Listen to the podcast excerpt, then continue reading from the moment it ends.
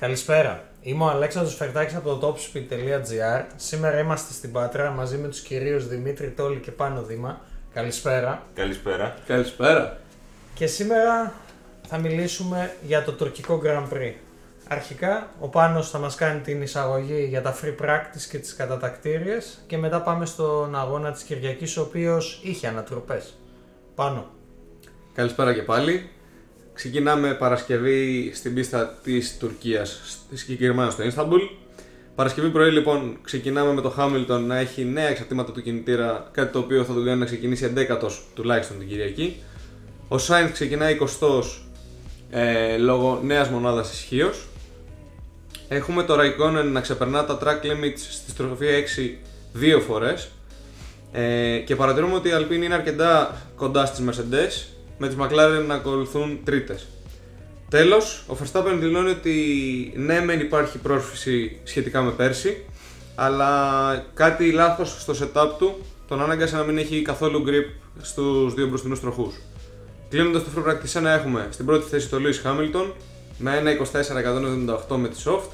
Το Verstappen ακολουθεί δεύτερος στα 425 χιλιοστά του δευτερολέπτου. Το Leclerc τρίτο στα 476. Τέταρτος ο Bottas στα 667 και πέμπτος ο Sainz στα 682. Περνάμε στο Free Practice 2. Έχουμε μπλοκάρισμα για τον Bottas στη στροφή 1. Ε, Επίσης έχουμε μια ανακοίνωση η οποία νομίζω μας χαροποίησε τους περισσότερους, αν ξέρουμε τον Δημήτρη. Η οποία ήταν ότι μια ομάδα μηχανικών της Honda θα ακολουθήσει το Red Bull Powertrain, Powertrain Team του χρόνου για το 2022. Έχουμε στη στροφή 12 αρκετή κίνηση με αρκετούς οδηγούς για να παραπονιούνται. Έχουμε το Stroll να δημιουργεί κίνηση και σχεδόν να σταματάει στην πίστα για κάποιο περίεργο λόγο. Έχουμε τον Norris να κόβει το S των στροφών 9 και 10 όπως και άλλοι οδηγοί. Όπως ο Latifi με τετακές στη στροφή 9 2 με 3 φορές. Και τέλος έχουμε το Raikkonen να λέει ότι τρέχει νερό στα πόδια μου, κάντε κάτι, είναι το πιο απλό σύστημα στο μονοθέσιο, δεν γίνεται να μην μπορείτε να το κάνετε σωστά. Τέλος, έχουμε τον Gasly να λέει ότι έχει λάθος θέση οδήγησης και να λέει ότι τα χέρια του είναι πολύ κοντά, με αποτέλεσμα να κάνει και τετακές στη στροφή 6, πριν μπει στα πίτια για να το διορθώσει. Και η τελική πεντάδα είναι ο Hamilton πρώτος με 1.23.804 με τη soft, σχεδόν 3 δέκατα σε σχέση με το Free Practice 1. Leclerc δεύτερος στα 166 χιλιοστά του δευτερολέπτου, Bottas τρίτος στα 410, Πέρε τέταρτος στα 569 και Verstappen πέμπτος στα 635. Σάββατο πρωί, βροχερές καλημέρες, γιατί η Παρασκευή βράδυ έβρεξε και αυτό συνεχίστηκε και το Σάββατο. Έχουμε τον Gasly να κάνει τετακέ στη στροφή 11. Το Leclerc να βγαίνει με ανάποδα τιμόνια από τη στροφή 7. Ο Mazepin να κάνει τετακέ και αυτό στη στροφή 11. Ράσελ τετακέ στη στροφή 2, το οποίο έφερε και την πρώτη και μοναδική κοκκινή σημαία του τριημέρου. Leclerc τετακέ στη στροφή 9 με 10. Verstappen τετακέ με 360 κιόλας, το συνδύασε ε, στη στροφή 9 με 10. Φέτελ τετακέ και αυτός στη στροφή 9 με 10. Ε, Τέλος, κλείνοντας το Free Practice 3 πριν περάσουμε στα κόλλη, έχουμε τον Τζουνόντα σε ένα γρήγορο σχετικά γύρο ε, σε κάποια στροφή να βρίσκει μπροστά του τον Πέρες, ο οποίος του έκλεισε και το δρόμο και ήταν λίγο Είδαμε τον Τζουνόντα όπως ήταν στην αρχή της σεζόν που είχε λίγο τα νευράκια του. Και έχουμε και τον Αλόνσο να κάνει ένα τετακέ στη στροφή 1. Είπε 5 γλυκά. Τελική πεντάδα πριν περάσουμε στα κόλλη. Πρώτος ο Γκασλί με 1.30-4.47 με τα intermediate. Verstappen δεύτερος στα 0.164. Πέρες τρίτος στα 237. Τέταρτος ο Σάινθ στα 815 και ο Leclerc πέμπτος με τη δεύτερη Ferrari στο 1 δευτερόλεπτο και 96 χιλιοστό του δευτερολέπτου. Περνάμε στα quali. Q1. Ξεκινάμε με τους δύο πρωτοπόρους του πρωταθλήματος να κάνουν από ένα τετακέ και Verstappen και Hamilton. Ε, να θυμίσω ότι λόγω της βροχής οι οδηγοί φοβήθηκαν οπότε βγήκαν αρκετά γρήγορα να προσπαθήσουν να κάνουν ένα γρήγορο γύρο με τη soft γόμα. Και περνάμε στους εκτός 15 οι οποίοι ήταν Ρικιάρντο 16ο στα 94 χιλιοστά του δευτερολέπτου, Λατίφη 17ο στα σχεδόν 3 δέκατα, Τζοβινάτσι στη 18η θέση στα 643, Ραϊκόνερ στη 19η στο 1 δευτερόλεπτο και 738 χιλιοστό του δευτερολέπτου και 20 ο Μάζεσπιν στα 2,662. Περνάμε στο Q2. Έχουμε το Leclerc να, έχει, να κάνει ένα λάθος στην τελευταία στροφή. Ο Stroll να κάνει λάθος στην πρώτη στροφή με αποτέλεσμα να μην μπορέσει να βγάλει γρήγορο γύρο. Και ο Ράσελ να κάνει λάθος στην τελευταία στροφή και εκείνος στον τελευταίο γρήγορο γύρο, κάτι το οποίο του κόστησε και το Q3. Εκτός 15 έχουμε Φέτελ στην 11η θέση στα 153 χιλιοστό του δευτερολέπτου, 12ο ο Κόν στα 200 χιλιοστό του δευτερολέπτου, 13ο όπως είπαμε ο Ράσελ στα 365, ο οποίος δεν κατάφερε να βγάλει δεύτερο γρήγορο γύρο, 14ο ο Σουμάχερ στα 558 με μία χάς. Μήπως βλέπουμε σιγά σιγά έναν δεύτερο Ράσελ να ξεπροβάλλει, δεν ξέρω. Και 15ο ο Σάινθ, ο οποίος έτσι κι αλλιώς έχει την ποινή για νέα μονάδα ισχύως, οπότε δεν έκανε και γρήγορο γύρο. Ε, περνάμε στα Q3, στο Q3 με την τελική κατάταξη να είναι Hamilton πρώτος με 1.22.868. Να θυμίσω ότι ξεκινάει με 10 θέσεις ποινή, οπότε ξεκινάει 11ο. Ε, δεύτερος ο Bottas που είναι ο Πόλμαν για αυτό το σουκού στα 130. Τρίτος ο Verstappen στα 328. Τέταρτος ο Leclerc στα 397. Πέμπτος ο Gasly στα 458. Έκτος ο Alonso στα 609. Έβδομος ο Πέρες στα 838 ένα 8 ο Νόρις στο 1 δευτερόλεπτο και 86 χιλιοστό του δευτερολέπτου. Ένατο ο Στρόλ στα 1,437 του δευτερολέπτου και δέκατο ο Τσουνόντα στα 1,5. Περιεκτικότατος ο Πάνος και υπεραναλυτικός όπως πάντα. Ευχαριστούμε πάρα πολύ κύριε Πάνο. Πάμε λοιπόν στον αγώνα της Κυριακής.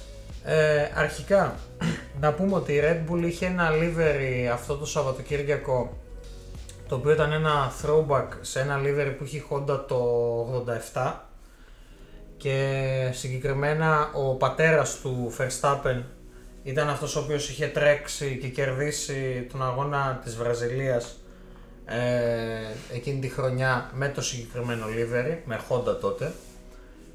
Και γενικά πώς σας φάνηκε το livery, εμένα μου άρεσε έτσι. Ήταν μια ευχάριστη αλλαγή και πιστεύω ότι που και που ίσως αν ε, οι ομάδες αλλάζαν και ένα livery έτσι μια φορά τη σεζόν θα, θα έδινε αυτό το κάτι. Είναι μια λεπτομέρεια όμως η οποία νομίζω ότι εντάξει, δεν περνάει απαρατήρητα. Ε, γενικά ήταν ενδιαφέρον από την άποψη ότι έχουμε να δούμε τη Red Bull να αλλάζει livery χρόνια. Οπότε είδαμε μια αλλαγή και τι potential έχει ας πούμε αυτό το brand και πόσο μπορεί να εξελιχθεί κτλ. κτλ. Οπότε ναι, ήταν πολύ ενδιαφέρον. Και αξίζει επίσης να πούμε ότι φέτος, επειδή για όσους δεν θυμούνται ενδεχομένως και το 20 είχαμε αγώνα στην Κωνσταντινούπολη, όπου η πίστα πραγματικά ήταν παγοδρόμιο πέρσι. Ε, φέτος είδαμε μια πίστα η οποία ήταν ε, σε εξαιρετική κατάσταση θα έλεγα νομίζω από άποψη πρόσφυσης. Ε, καμία σχέση με το με το χάος που υπήρχε πέρσι. Και νομίζω το ότι η βροχή και κάποιες αποφάσεις όπως θα δούμε και στην πορεία για τον αγώνα ήταν αυτές που αν και ο αγώνας γενικά είχε μια σταθερή ροή, δηλαδή δεν είχε το τρελό ενδιαφέρον όπως ήταν ε, και ο αγώνας της Πορτογαλίας είχε όμως κάποια σημεία τα οποία είχαν αυτό το κάτι. Αρχικά ε, νομίζω το ότι η πιο σημαντική αλλαγή σε θέση λόγω ποινής για νέα μονάδα ισχύως ήταν αυτή με το Χάμιλτον να εκκινεί ενδέκατος αν και ήταν ε, πρώτος στο Q3 στις κατατακτήριες και να ξεκινήσουμε από το γεγονός ότι είδαμε ένα Μπότας να κάνει για άλλη μία φορά, αφού του υπέγραψε με την Alfa Romeo έναν εκπληκτικό αγώνα. Και γελάμε αυτή τη στιγμή εδώ γιατί πραγματικά ο Μπότας πετσοκόβει με το που ανακοίνωσε ότι πάει στην Alfa Romeo, έτσι. Καμία σχέση νομίζω με αυτά που υπήρχαν πριν. Κοίτα, αν, πριν. αν σκεφτείς ότι μέχρι να δούμε ποιος θα είναι στο δεύτερο μονοθέσιο της Mercedes, είχαμε ένα Μπότας αγχωμένο, πιεσμένο, στρεσαρισμένο κτλ Πιστεύω ότι είναι λογικό αυτή τη στιγμή ότι βλέπεις έναν Μπότας πολύ πιο χαλαρό, πολύ πιο άνετο. Ξέρει ότι του χρόνου δεν θα τρέχει για τη Mercedes. Ξέρει ότι του χρόνου δεν θα έχει αυτό το βάρος. Ξέρει ότι ο Ράσελ είναι ένα ανερχόμενο ταλέντο το οποίο, ok, okay, καλώς κακώς, μπορεί κάποιοι να πούνε ότι τον έχει ξεπεράσει ήδη. Δεν τον νοιάζει κιόλας. Ναι, νομίζω. πιστεύω ότι είναι Φινλανδός όπως και ο Κίμι δεν ναι. τους ενδιαφέρει λίγο. Εντάξει, ok. Okay, ναι, δεν είναι ακόμα σε αυτό το βαθμό, απλά ναι. είναι πιο μικρός, ναι. αλλά ναι. Ε, οπότε πάει απλά και το ευχαριστιέται. Ε, οπότε έχει το μονοθέσιο, έχει τη δυναμική Συν ότι θα είναι και πρώτος οδηγός του χρόνου, έτσι. Σε σύγκριση με τώρα που απλά είναι ο wingman του Χάμιλτον. Ναι. Καλά, ναι, Έχει ισχύει. πολύ διαφορά στην ψυχολογία. Τώρα είναι το σκαμπό του Χάμιλτον ε, για να μπορεί να κερδίσει το πρωτάθλημα.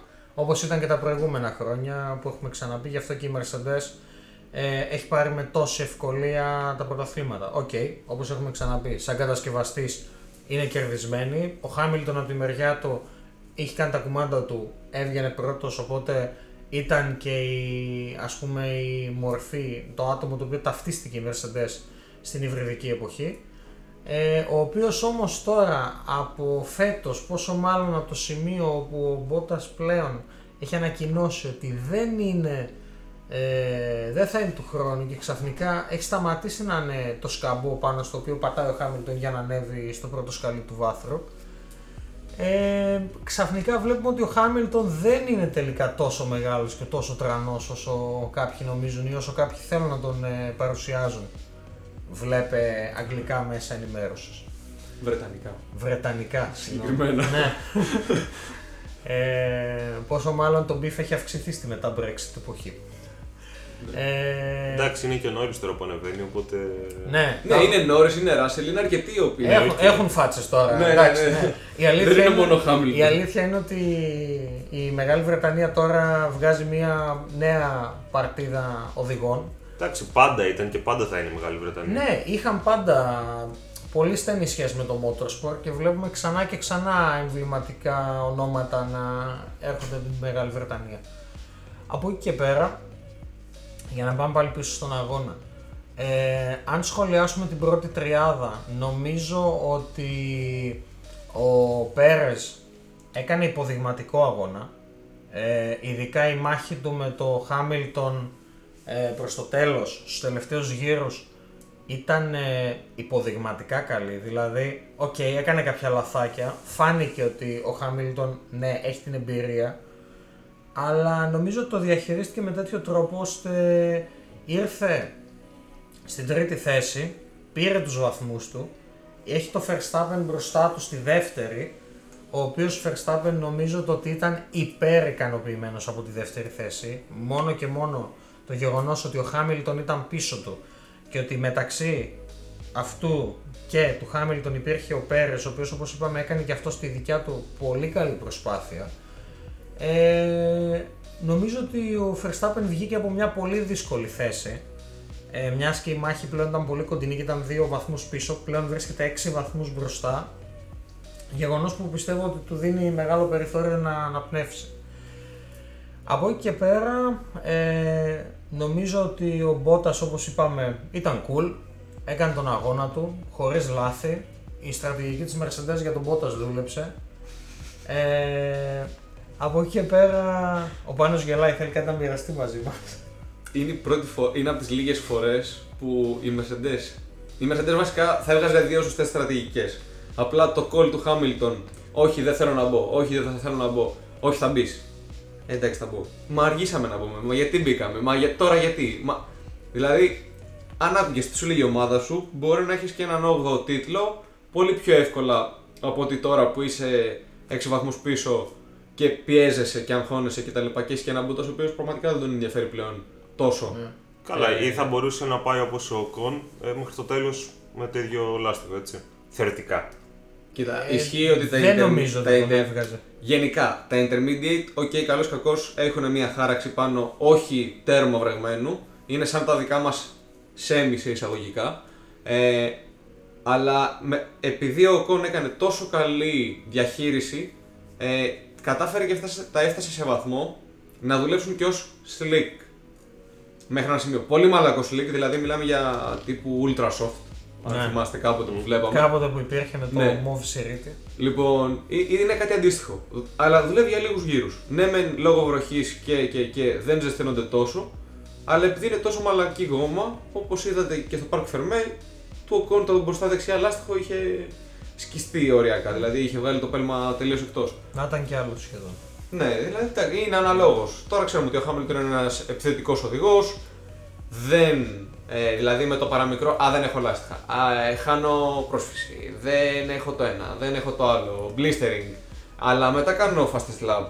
αλλά γκρινιάζω. Αλλά... Με τα ίδια λάστιχα, έτσι. Ναι, ναι, ναι. Ε, έχω τον Μπέρερ μπροστά μου, δεν μπορώ να τον περάσω. Βάλτε με. Όχι, μην μπω μέσα. Ε, δηλαδή, Τι έχεις, τίποτα. ναι, είναι σαν τον καιρό της τελευταίας Αν μέρες. δεν σε νοιάζεται όμως τι έχω. Είναι σαν τον καιρό της τελευταίας μέρες. Ναι. Κοιτάς δεξιά έχει ήλιο και αριστερά. Ψυχολογικά. Ναι. Ε, νομίζω απλά ότι ξαναβλέπουμε τον κακό του χαρακτήρα. Το... Τον αγχωμένο του χαρακτήρα. Δεν έχει κακό χαρακτήρα κανένας άνθρωπος πιστεύω. Απλά είναι αγχωμένος. Γιατί Ναι, βρίσκεται αλλά σε μια δύσκολη θέση. Να αυτή σου τη πω στιγμή. κάτι. Αν είχε λίγο καλύτερη αντίληψη του εαυτού του, θα ήξερε ότι η στρατηγική της Mercedes ότι όταν σου λέει μπες, μπες. Κάτι βλέπουν, Μα κάτι είμαι ο ξέρουν. GOAT. Μα είμαι εγώ και κανένα άλλο. Εντάξει, από τότε μιλάμε για κακό Καλά. χαρακτήρα. Ε, γενικά, η Είναι στρατηγική, κομπλεξική γκόμενα τότε, δηλαδή, οκ, είπαμε. γενικά οι στρατηγικές της Mercedes δεν έχουν αποδώσει και ιδιαίτερα φέτος, έτσι. Νιώθουν λίγο Red Bull φέτος. ναι. Και η Ναι, Red είναι Bull δηλαδή- νιώθει λίγο Mercedes Εντάξει, φέτος. και στο κάτω-κάτω ο οδηγός θα κρίνει ε, αν πρέπει να μπει ή όχι. Θα έχει την τελική απόφαση ή όχι, γιατί αυτός οδηγεί το μονοθέσιο και ξέρει πώ είναι το μονοθέσιο. Ναι, απλά σου λέω ότι η Mercedes γενικά πιστεύω το ότι έτσι όπως έχουμε δει στους αγώνες όταν έχουν γίνει λάθη στρατηγικής βλέπαμε ότι εν τέλει είχαν καλύτερες πιθανότητες. Δεν ξέρουμε αν θα είχαν αποδώσει, έτσι. Ναι, οκ, Όλα είναι οκ. υποθετικά. Ναι, γιατί κάνουν προσομοιώσεις. Σου Αλλά- λέει θεωρητικά ότι θα βγει αυτό που λέμε. Αλλά όταν τα στατιστικά υπολογίζονται σωστά, τα αποτελέσματα ε, δεν λένε ψέματα, δηλαδή δεν είναι λάθος. Ε, οπότε πιστεύω το ότι ναι, αν ο Χάμιλτον ίσως θέλει με τις αναποδιές που έχει η Mercedes φέτος, ή μπορεί να έχει και ο ίδιος, να πάει κάπως καλύτερα και να διεκδικήσει πιο επιθετικά τον τίτλο, πιστεύω ότι πρέπει να μάθει να ακούει λίγο περισσότερο. Είναι θέμα επικοινωνίας και από τις δύο μεριές, δεν είναι αυτό. Ναι. Δηλαδή, πώς νιώθεις το μονοθέσιο, οκ, αντέχω. Απλά όταν θα πεις ναι, αντέχω, να ισχύει. Το Όχι θέμα- ναι, αντέχω ναι. και στον επόμενο γύρο μπαίνω στα pits γιατί δεν έχω λάστιχα ή Α, θέλω αλλαγή, το μπροστά δεξιά είναι εκτός. Στον επόμενο γύρο, fastest lap. Να σου πω όμως Δηλαδή- κάτι ακόμα. Δεν είναι και μόνο αυτό, είναι και το άλλο. Ότι ε, ο οδηγός νιώθει το μονοθέσιο. Ο οδηγός όμως δεν έχει μπροστά τα timing screen του να βλέπει κενά και διαφορές. Η ομάδα υπολογίζει τα pit stop. Ε, θεωρώ λίγο ότι έχει μια ισορροπία μεταξύ του τι feedback έχει από τον οδηγό και το τι βλέπει σε ποιο κενό τους βολεύει να βγούνε ώστε να έχουν ένα ανταγωνιστικό πλεονέκτημα. Ο οδηγός ξέρει απλά ότι π.χ. ο τάδε είναι πίσω μου, ο άλλος είναι μπροστά μου. Καλά, Ναι. όχι πάντα. Δεν- δεν είναι και σίγουροι, δηλαδή υπάρχουν φορές που. Ε, οκ, Ναι. κάποιες φορές να ρωτήσω, αλλά σε γενικές γραμμές έχεις μια ψιλοεικόνα. Το θέμα είναι όμως ότι δεν έχεις τους χρόνους. Επομένως, δεν ξέρεις πού σε συμφέρει. Οπότε αυτό εννοώ ότι πρέπει να μάθει να ακούει και λίγο. Εντάξει, οκ. Σαν οδηγός όμως πήγαινε, νομίζω εκείνη τη στιγμή ήταν τρίτος. Δεν θυμάμαι ακριβώς σε ποια θέση ναι, ήταν. Ναι, ναι, πρέπει να Α, ήταν σε καλή θέση. ναι, Απλά το α, είχαν α, αργήσει ναι. τέταρτο νομίζω, αλλά είχαν- το είχαν αργήσει αρκετά. Ναι, μετά προσπέρασε το, το Μπέρες και είχε πάει τρίτος, νομίζω κάτι. Ναι, ναι. ναι, οκ. Απλά αυτός έβλεπε, πιστεύω τουλάχιστον ότι. Α, πάω για πρώτη θέση, χωρίς να σκέφτεται ότι έχω 20 γύρους ακόμα μπροστά μου. Ναι. Οπότε σου λέει η Mercedes γιατί να το ρισκάρω και να μην πάρω καθόλου πόντους σε περίπτωση που φύγει εκτός. Δηλαδή 10 πόντι που πήρε συν είναι συν 10 πόντι. Ναι, εντάξει, και με- επειδή άργησε, σκέψου ότι κατάφερε και βγήκε πέμπτος πίσω από τον Ναι, Leclerc. ναι, Οπότε. ναι, ναι. Ναι, εντάξει, άσχετο, αλλά πιστεύω ότι ε, στο, Inst- στο Instagram, στο Twitter, όλες οι ομάδες ε, τρολάραν λίγο τη Mercedes που έλεγε ε, Γιατί άραγε; ναι, δο- δοκιμάσαμε λέει και εμείς να βάλουμε livery στο μονοθέσιο, δεν, δεν μας πήγε και πολύ καλά. Ναι, ναι, ναι. Ε, και η, ξέρω, ε, η Red Bull ήταν η μόνη ομάδα η οποία καταφέρει να κάνει το 2-3 ξέρω, εγώ, ή το 1-2 ή οτιδήποτε. Να φέρει καλό αποτέλεσμα ενώ σε, με livery διαφορετικό από το κανονικό. Αλλά ναι, ε, γενικά εκεί που χάθηκε πιστεύω για το Hamilton ήταν στο ότι δεν άκουσε την ομάδα του. Το είδαμε και στον προηγούμενο αγώνα με τον Norris σε πολύ χειρότερο βαθμό βέβαια. Αλλά Καλά, για, το... για κάποιο λόγο η ομάδα σου σου λέει μπες. Ναι, το Σότσι ήταν ε, σε ακραίο ρυθμό. Εντάξει, ο Νόρις αγνόησε το προφανές, έτσι. Δηλαδή, έχει slick και έρχεται βροχή, σου λέει θα βρέξει. Εντάξει, ε, αυτό ήταν η χαζομάρα, αυτό ήταν η υπερβολική εμπιστοσύνη Στις Και λα- ικανότητες. Ναι, και λανθασμένη εκτίμηση ακριβώς γιατί είναι νέος. Αυτό, αυτό. Ε, πήρε μία, ήταν σε, σε ένα πολύ καλό αγώνα και πιστεύω ότι ήταν μία στιγμή που έπεσε λίγο θύμα της επιτυχίας του. Ε, Είναι και το hype. Είναι η πρώτη φορά που βγαίνεις πρώτος στη Φόρμουλα 1. Ναι, και στον προηγούμενο αγώνα κάνεις ένα ιστορικό 1-2 και είσαι δεύτερη θέση. Οπότε δεν σε χαλάει αυτή τη φορά να είσαι εσύ στο πρώτο σκαλί. Προφανώς. Επειδή ήταν ο Ρικιάρντος στον προηγούμενο αγώνα. Προφανώς. Ε, βέβαια, ε, να θυμηθούμε ότι σε αυτόν τον αγώνα την πάτησε ο Φέτελ, ο οποίος πρέπει να, επειδή είναι και λίγο παλιός, ε, πρέπει να ήταν από κοινού η απόφαση Α, να δοκιμάσουμε τη medium, μήπως τυχόν και. Δηλαδή, αντί να πάρουμε δύο βαθμούς, να μην πάρουμε για καθόλου, δεν μας πειράζει αν δεν βγει. Που όντως βγήκε από τα αυτή και λέει: Ναι, παιδιά, δεν. δεν, δεν. Εντάξει, αλλά. Απλά ας γυρίσουμε μέσα. δεν- Αυτό δεν- που, δεν- είπαμε, αυτό που λέγαμε όμως και τις προάλλες είναι ότι ε, στην ουσία άμα έχεις φτάσει στο σημείο να είσαι κάτω από τη δεκάδα ε, δεν σε ενδιαφέρει κιόλας. Είναι μια στρατηγική. Δηλαδή, Βγήκε, ναι, δεν βγήκε, οκ. τέλος. Αυτό. Ε, τι είχαμε, τι χάσαμε. Ε, από εκεί και πέρα, driver of the day ποιος ήταν για εσάς; Κοίτα, μόνο και μόνο που κράτησε το Χάμιλτον πίσω του για μισό γύρο και τόσο υποδειγματικά, ε, Πέρες. Θα μπορούσε να είναι ο Λεκλέρ, αλλά δυστυχώς το σαπάκι δεν άντεξε. δηλαδή, α- αν άντεχε και όντως, όπως το είπε η ομάδα, αν δεν κάνουμε pit stop, μπορούμε να κάτσουμε στην πρώτη θέση. Αλλά ένας μπότας από πίσω ερχόταν με cruise control, ξέρω εγώ, στα 300. Πετώντας. Ναι. Ε, ναι, αν είχε βγει μια σωστή στρατηγική της, ε, της Ferrari, θα μπορούσε να είναι και ο Leclerc, θα μπορούσε να, ο Κον θα είναι, είναι αρκετά ψηλά για μένα, αλλά δεν είναι σε- στο πρώτο σκαλί ε, για driver of the day; Ε, εγώ από τη δικιά μου μεριά θα πω, από τη μία θα ήθελα βασικά να πω Μπότας, ε, γιατί μου αρέσει το πώς οδηγεί πλέον, δηλαδή είναι αυτός του και οδηγεί το μονοθέσιο όπως θα έπρεπε να το οδηγεί και όχι όπως το οδηγούσε. Ε, απ' την άλλη θα συμφωνήσω για τον Πέρες, αλλά εν τέλει θα πω Σάινθ, ξεκάθαρα. Ε, γιατί, ξέρεις τι, γενικά με εκνευρίζει που συνεχώς τον ξεχνάμε και τον ξεχνάνε. Ε, από 15ος βγήκε 8ος με ένα σαπάκι, ε, όπως είπες και εσύ, και Ναι. γενικά ε, είναι πολύ καλός οδηγός. Ε, δηλαδή πιστεύω ότι έχει πάρει όλο πάνω του στη Ferrari και προσπαθεί σε σύγκριση με τον Leclerc που δεν, δεν ξέρω, τον βλέπω πολύ υποτονικό φέτος. Ναι, είναι λίγο ναι. πιο down. Ο Leclerc είναι για τα κόλλη περισσότερο. Και, γενι- Και- και γενικά φέτος κιόλας ε, είναι και από τους καλύτερους οδηγούς που άλλαξαν ομάδα. Δηλαδή δεν Ναι, έχουμε του κάτσε. ξαναδεί οδηγό να οδηγεί τόσο καλά καινούριο μονοθέσιο και χειρότερο από πέρυσι που είχε.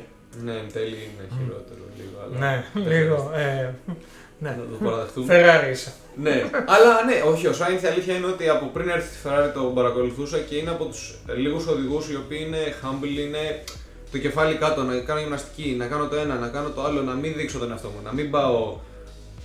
Σαν... Είναι, είναι ναι. ταπεινός. Ε, εγώ θα πω Sainz. Ξεκάθαρα. Ε, για τους ίδιους λόγους. Γιατί πολύ απλά με αυτό που είχε έκανε κάτι υποδειγματικά καλό. Εντάξει, οκ, okay, Bottas ναι, έπαιξε ωραία, παίζει ωραία, αλλά... Εντάξει, μιλάμε ότι έχουν αντίστοιχα και Μπότας και Πέρες ότι έχουν τα πρώτα μονοθέσια. Ναι. Οπότε, ναι, Μπότας και Πέρες πιστεύω ότι έκαναν το καλύτερο δυνατό σαν δεύτεροι οδηγοί με τα δύο top μονοθέσια ε, για φέτος. Αλλά ο Σάινθ, όπως είπαμε, με το σαπάκι της Ferrari κατάφερε και έκανε έναν πολύ καλό αγώνα για μένα. Ναι.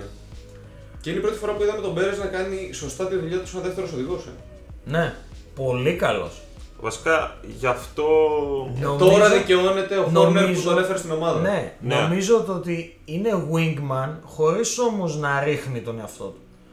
Ο ίδιος έχει παραδεχτεί ότι θεωρεί τον εαυτό του κατώτερο του Verstappen. Ναι. Δηλαδή λέει προσπαθώ να ακολουθήσω λέει, το ρυθμό του για να ανέβω εγώ σαν οδηγός.